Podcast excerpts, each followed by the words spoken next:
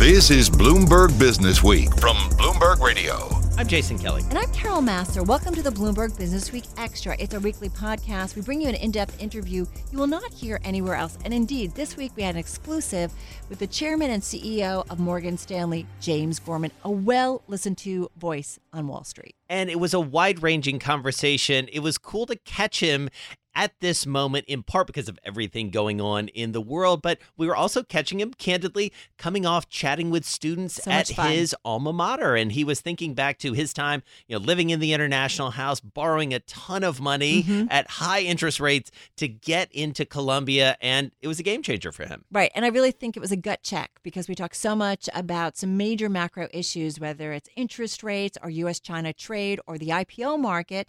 And he really had some thoughtful, insightful things to say. Here's that conversation. And you were with some students just a few minutes ago. Did it take you back to your early days? Yeah, maybe jealous. Yeah. I mean, apart from the sirens, right? But I was at Columbia in the mid-'80s, and it was a great experience. So it was fun. I just did a lunch and learn class with about 150 kids, and they are kids. They weren't born when I was at business school here. What do you want to know from them when you're talking with them? Because I feel like the world and so many different industries, your industry also going through lots of changes. What do you want to hear from them? Well, it's what kind of culture, what kind of company they're really looking to work at. I mean, what matters to this generation different from my generation? I grew up at a time when Salomon Brothers and Drexel, and that was all the rage on Wall Street. It was a very sort of hyper-intense environment. I mean, these young folks, they're much more interested in social impact, in the values of the organization, and just trying to share and exchange how we think about our role in society as a obviously global bank. Well, let's go all the way back to your arrival here on campus. This was long ago. But it was a big move for you. I mean, it was defining in a lot of ways. What do you remember most about arriving, and then what did you take? Because you came from Australia and you were a lawyer already, right? Yeah, I came here to sort of change careers. What I remember most is the interest rate on my student loan. Yeah, was 24%, which I think is a world record, right? And I thought I'd died and gone to heaven because America welcomed me to come here to learn, to grow, and it was unbelievable. I arrived on a very hot August day, August the 2nd, 1985. It was that classic New York sweltering heat. And it was all new. It was so exciting. And the campus, this university, which is, extraordinary. I couldn't have been happier, honestly, to be given that chance. And that's why I think, immigration, welcoming foreigners, giving them an opportunity to contribute. And I'm still here. Right. 30 plus years later. Because you had an experience living in International House, I believe. And so many people are exposed to many different cultures. I mean, you were living in it in a lot of ways. How did that affect sort of your worldview? I used to play chess every Sunday night with a Danish guy who listened to Frank Sinatra with candles on, in the dark. And it was like, and one of my closest friends, I was a guy from Lyon in France and another guy from Morocco. So you learn to experience the cultures and the diversity that this world has. And one of the great things about a university like this is it brings people like that together who are all motivated. They're obviously they're talented and they want to move forward. So I thought it was a tremendous experience. Well, having said that, James, I do wonder what you think about kind of the pushback that we're getting from the current administration when it comes to folks coming in from other countries to study here, maybe start companies here, but it's not that happy an environment or a hospitable environment for them right now. Yeah, I mean, I think this country has always been a country of immigrants, and celebrating and welcoming those immigrants and seeing how they've contributed to this society here. I mean, it's been one of the great elixirs of what's made America different. Is most countries people are trying to move out of to get a better life. This is one of the few countries in the world, and Australia was like that, where a lot of people are trying to get into. And I think welcoming those immigrants, providing opportunities for them, obviously having sensible border control, which I support. People shouldn't come here illegally, right? I didn't. You come through passport control. You earn your way into this country. You sit the test. I became a citizen. I mean, you do it the right way. But having as many people as you can bringing talent into the U.S., I think has been one of the great hallmarks of the success of the last century. When you think about talent as well, it used to be a much more prescribed path, it feels like, out of business school. You went to a big consulting company, you went to Wall Street, you know, you talked about hearing from the students, wanting to have a social impact. What do you draw in terms of student and talent from a business school like Columbia? And what's the case you make to them for working on Wall Street right now? Well, there are great careers on Wall Street. There always have been. I mean, things ebb and flow. I think the largest recruiter, I don't know for sure, but I think Amazon might be the largest or one of the largest at the business school now. So at different points, the sort of cadence and flow and focus changes as society is changing and as business opportunities are changing. Listen, Wall Street is highly sophisticated, very intellectually interesting, very dynamic because you're in the markets. As you guys know, this is what you do. So for a lot of people, not everybody, for a lot of people, it remains an extremely attractive career option. So let's talk about the markets. You're in it. We obviously watch it day in and day out. There's so many big macro stories that are out there, whether it's Brexit, whether it's U.S.-China trade. How do you see the market, the global market environment right now? Well, you know, it's a conundrum. At one level, we've got record low unemployment. We do still have global growth. The U.S. economy, the most important economy in the world, is performing strongly. China's still performing strongly. Europe is obviously mixed, but it's been mixed for 2 decades now. So at one level, the fundamentals are actually quite strong. At the other level, the sense of confidence, there isn't the confidence, and there's a sense of inevitability we're at the end of a cycle. You know, it doesn't have to be. Statistically, there is a recession every 7 years, right? Each year you begin with a 15% chance of recession, but it doesn't have to be. You know, in Australia, they haven't had a recession for 28 years in a row. Right. So right now... Why is there so much pressure, though, then, on the Federal Reserve to continue cutting rates? Does that make sense? Well, because the economy is slowing. Okay. The economy is slowing, and, you know, the job of the Fed is to sort of balance monetary policy with economic outlook and fiscal policy. And, you know, they should feather rates. Obviously, when the economy's getting hot, their job is to raise rates, slow it down, and the reverse. So, you know, I've supported the latest Fed rate cut, and I suspect they'll do 1 or 2 more. But then it's time for a pause and really absorb this, because the problem with cutting is it's one of the few tools you've got. So if you give it away too easily, what do you have if we have a real problem? I want to go back to something you said a minute ago, sort of squaring some of the different elements out there, and especially businesses that certainly seem more cautious with a consumer that isn't showing much signs of caution at all. How do you square those things as you talk to your customers, and what do you see out there that could help explain that dichotomy, as it were? Well, we're in a bit of an echo chamber. If you're a business leader, you go to business leadership meetings, we all talk to each other, we sort of, you know, we bounce off each other. So a little bit of it is, gee, we must be at the end of the cycle. The Fed's cutting rates, we must be about to have a recession. By the way, we've had an inverted yield curve, which has been highly predictive of a recession. So there's some hard evidence that things are more likely to slow down than accelerate at this point. I don't think there's any doubt about that. So as executives whose job is to think about capital investment over multi-years, you would be prudent in being cautious at this point. There's nothing wrong with that. Consumers aren't yet experiencing that. They've got very cheap debt. Housing is starting to recover. Their consumer credit, apart from student loans, sadly, is in very strong shape. So the consumer balance sheet is still very strong, and that's why it's lagging where the corporate balance sheet and corporate attitude is. Are there implications, though, from having rates at such a low level for such a protracted time? I mean, it's all about finding equilibrium between economic growth and the cost of money. So, I mean, there are only implications if it creates a bubble, right? That's cheap money eventually will create a bubble. We're a long way from that now. You don't see any of that? No, I'm seeing no bubbles. And how do you manage your business, given all of those different inputs and outputs that I send? Where do you hire? Where do you maybe stay steady? Where do you invest across the empire of Morgan Stanley? Empire. Never thought about it that way, but we're just a simple business.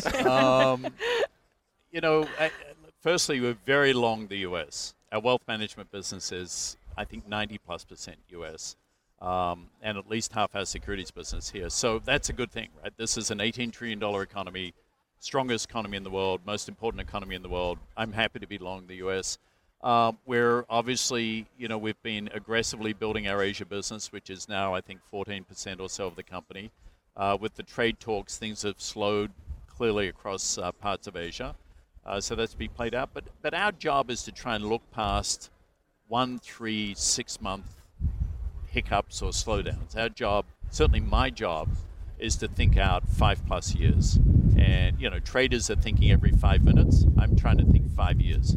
And can you do that in this environment, though? Because it does feel like we've been going back and forth on, let's say, US-China trade. You've got to. We've been around for 85 years. I mean, we're managing 2.6 trillion of people's money. They're not all selling into the market on one day and all buying on the next day. No, things actually move in small increments. It's more things like the public markets and companies going public that, you know, or M&A transactions happening or not. But most of our core businesses are relatively immune to what's going on right now. You wouldn't see the impact on our wealth management business greatly at all. Well, let's talk about the public markets because it's been quite a year for. Gave you an opening there. You really did. You just like drive the trucks right up there. I mean, the public markets have really been something to watch, to say the least, and especially talk about cognitive dissonance, you know, between sort of private market valuations and public market valuations. What do you see going on there? Why is that happening? Well, on the other hand, the public markets are record highs. Right. Right, so where is the dissonance? Dissonance is in the IPO markets in some ways, you know, some of these mega unicorn companies going public. Yeah, I mean, listen, there's rounds of fundraising. Companies have tended to go public later and done, you know, 4, 5, 6 rounds. With that comes some risk, obviously, because you've got a lot of investors who've come in relatively late before you go to full public market, and I think we've seen that in some of these companies that look like they're going to go public now, lower than what the last couple of rounds were raising. That's unusual. We haven't seen that for a long time. It's also a function. There was some very frothy money floating around in the early rounds. Has that changed? Do you think? Do you think the private money's getting smarter at this point? I think the market's pretty efficient. Yeah. You know, these people aren't stupid who are making these investments. These are very savvy people.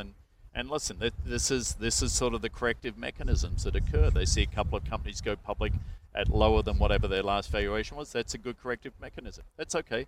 Back to the bubble question. That pinpricks the bubbles that are out there. But some of those that have come public this year, whether it's an Uber, whether it's a Lyft, you know, came out with a bang, but then have pulled back. So it's the market telling you, well, wait a minute, you weren't worth that much, or what is it? Does it take some time with these companies that have been around for a while, that are still not profitable, but have been around for a long time? How do you make sense of that? You know, the market can be very stupid in the short run. In the medium term, it occasionally gets things wrong. In the long term, you're the one who's stupid, right? So, you know, when Facebook... Time will tell. Yeah, totally. When Facebook went public, I went on TV. I can't remember if it was with you guys or not. Let's just say it was. Yeah, it was. Obviously it was. And, you know, I said, this is a great new company that has been formed by incredibly innovative people who've created something that didn't exist before. That should be celebrated. The fact it traded at a value in the weeks and months after it went public below what people wanted on the day of the issue, okay, that happens. But look at it, give it time, give it a year, and now it's something like 6 times the valuation, you know, in a relatively short period of time. So we should all wish to have Facebook's problem. Right. So I'd give this a little bit of time. I wouldn't be too wound up about it. Are you seeing more issues that your team? Are you talking to more people who want to bring more companies to public? How active is it right now? Are they not bringing them public because of this? I think it's making people more realistic about valuations, you know, for some of these unicorns. I think there's a little reality check has gone into the system, and that's okay. This is what the market does, you know, back to my point. The market in the long run gets it right. In the short run is how you find opportunities. When you think about this, to maybe overstate a little bit, this negative yield world that we're living in, how does that change your view of the market? How does it change the way you may deploy some assets and may deploy some of your teams around the world? Well, I've been very surprised at where rates are. I'll just say that up front. I thought the 10-year at this point, I'd expected by the end of this year, the 10-year would be around 3%. I was dead wrong, okay? So, you know, a negative yield curve has been historically highly predictive of recession, but as Janet Yellen, former Chair Yellen said, it's not necessarily so. It doesn't necessarily lead to a recession. So how does it change our business? It doesn't. You know, we run our business based upon what we see going on in the broader economy rather than where rates are trading on any particular day. And I think in the last week, you've seen the 10-year recover about 10, 15 basis points. So, you know, we'll see. You know, I'm curious too about the role of technology in finance. We see it increasingly so. Talk to us a little bit about, you know, the incorporation of it at Morgan Stanley and where you see it kind of all going, because it's certainly a big part of what they're being taught at the Columbia Business School, and more so, whether it's algorithms, whether it's engineers coming in and coding. Where do you see it all playing out? It's interesting. I just came from our monthly risk committee meeting to our meeting this morning, and we had a whole section on electronic trading and what we're doing in that space and how it's bleeding from equities into the fixed income space. You know, the technology has been driving Wall Street, dirty little secret, for a very long time. You know, we set up our first electronic trading businesses in the mid-90s, and it's like everybody suddenly discovered technology because of fintech. There's a lot of innovation going on in the fintech sector for sure, and we are partnering with a lot of those companies. But we are, you know, we spend upwards of $4 billion on technology. We have centers of competence in machine learning, robotics, artificial intelligence, cloud computing, big data management. Obviously, our cyberspace is huge. So we have the resources and I think the intellectual horsepower to be at the forefront of a lot of the new technology development. But not all of it we want to do in-house. Right. So we're actively looking to partner with large and small companies, whether it's in software development, in data management in particular, and you know, embrace it. So it's very much a part of everything we do. Digital currencies as well? We're helping clients hedge and manage their exposures to digital currencies. We haven't been, we haven't set up a digital business unit focused on, you know, the various forms of cryptos per se. Because? Much more interested in the blockchain technology. Okay. I don't know. It's just another form of stored value to me. And maybe I'm dead wrong about this. I've been quite conservative on this for a long time. I see much more value around the blockchain technology supporting the currency than the currency itself. You mentioned sort of various partnerships, especially on the fintech side. From a competitive standpoint, where do you see the most competition across your lines of business at this point? Well, in wealth management, clearly, you know, the online space, but that's not new. I mean, Schwab and E-Trade, Ameritrade have been around an awfully long time. They've been doing online, you know, digital business. It was just called something different, which was direct brokerage. Right. It had a different name. So that's always been competitive. I think in the asset management space, obviously the challenge of a lot of the package ETF indexing versus the traditional long-only active managed. But a lot of our businesses are very complex, require global capability, you know, hedging, a currency exposure in Japan, being long certain rate securities in, you know, Australia. I mean, we're 24 hours. It's a lot of it is, it's not that it's not challenged competitively, but most of our challenge comes from our traditional competitors, the big banks. James, I'm always curious, you know, we spend our time so much talking about Fed policy, yield curves, U.S.-China trade policy. What is it that you folks at Morgan are spending so much time having conversations about? What is it that we're not talking about that really deserves a little bit more attention? Leadership, culture, creating an organization where diverse employees don't feel included, but feel not just included, but feel they belong. That's something I felt very strongly about. The whole diversity inclusion discussion implies somebody invited you into the room. No, I want you to belong. It's your room. So we talk about a lot of the qualities that get at do employees respect your institution, want to be part of your institution, want to make their careers and lives there. The macro stuff, it blows, right? I mean, okay, rates were at 2.5%. Now they're 1.5%. Is Morgan Stanley fundamentally changing its strategy because of that? Of course not. But if we can't attract really talented, committed people who do things the right way, have the right values, then we're going nowhere.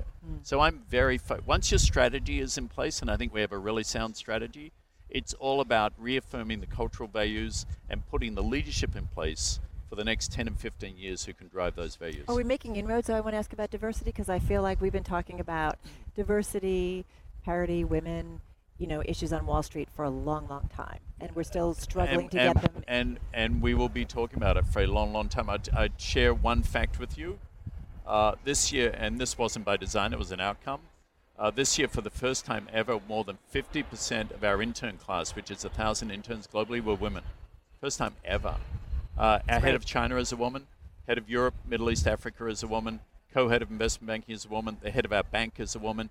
I mean, we have senior leadership women in multiple roles, but are they representative of the role of women in society? No, they're not.